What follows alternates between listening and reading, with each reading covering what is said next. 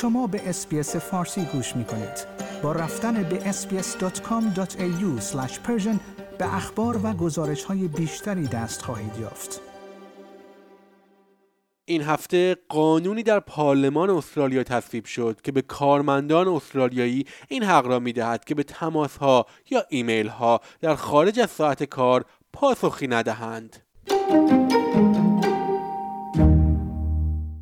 با حمایت نخست وزیر و نمایندگان کراسمنچر از یک قانون جدید کارمندان و نیروهای کار به زودی این حق را خواهند داشت که بعد از ساعت کار ارتباط خود را قطع کنند و به تماس ها یا ایمیل ها پاسخ ندهند.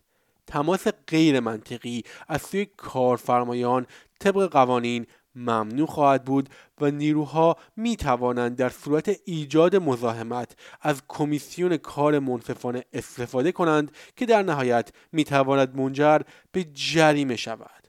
کارکنان و مدیران در دسترس تماس یا همان آنکال از قوانین مستثنا خواهند شد. همچنین برای رؤسایی که با کارمندانشان در مورد تغییرات در شیفت های فهرست بندی شده تماس می‌گیرند برنامه هایی وجود دارد. پیشنهاد این قانون توسط سبزها مطرح شد و از حمایت دولت برخوردار شد.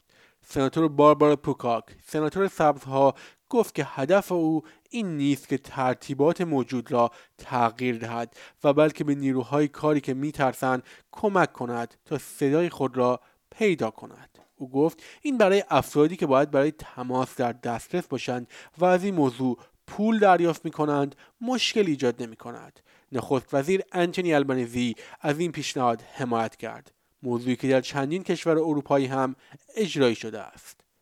او در این رابطه گفت آنچه که ما به سادگی می گوییم این است که فردی که 24 ساعت در روز حقوق دریافت نمی کند اگر آنلاین نباشد و 24 ساعت شبانه روز در دسترس نباشد نباید جریمه شود سناتور مستقل دیوید پوکاک. پس از مذاکره درباره برخی از اصلاحات از حق قطع ارتباط حمایت کرد. بر اساس این قانون جدید کارمندان حق دارند پیام ها را نادیده بگیرند نه اینکه کارفرمایان از ارسال آنها منع شوند. یک بند شکایات بیهوده و مزاحم هم اضافه می شود جولیا آنگریسانو دبیر ملی اتحادیه بخش مالی گفت که حق قطع ارتباط یک موضوع حیاتی برای نیروهای کار است او گفت تکنولوژی روز کاری را بسیار بیشتر از زمانی که کارمندان برای وقت خود درآمد دریافت می کنند افزایش داده است. گروه های تجاری علیه حق قطع ارتباط اقدام کردند و استدلال کردند که کارمندان از محافظت های مختلفی در برابر ساعات کاری غیر منطقی برخوردار هستند. بران بلک مدیر اجرایی شورای بازرگانی گفت مدلی که به نیروهای کار اجازه می دهد خاموش شوند و جریمه نشوند بهتر از جریمه کردن شرکت ها برای فعالیت های تجاری عادی و کشاندن اختلافات کوچک به کمیسیون کار منصفانه است. او گفت همه سزاوار این هستند که بتوانند در خانه خاموش شوند. اگرچه برقراری تعادل در اینجا واقعا مهم است.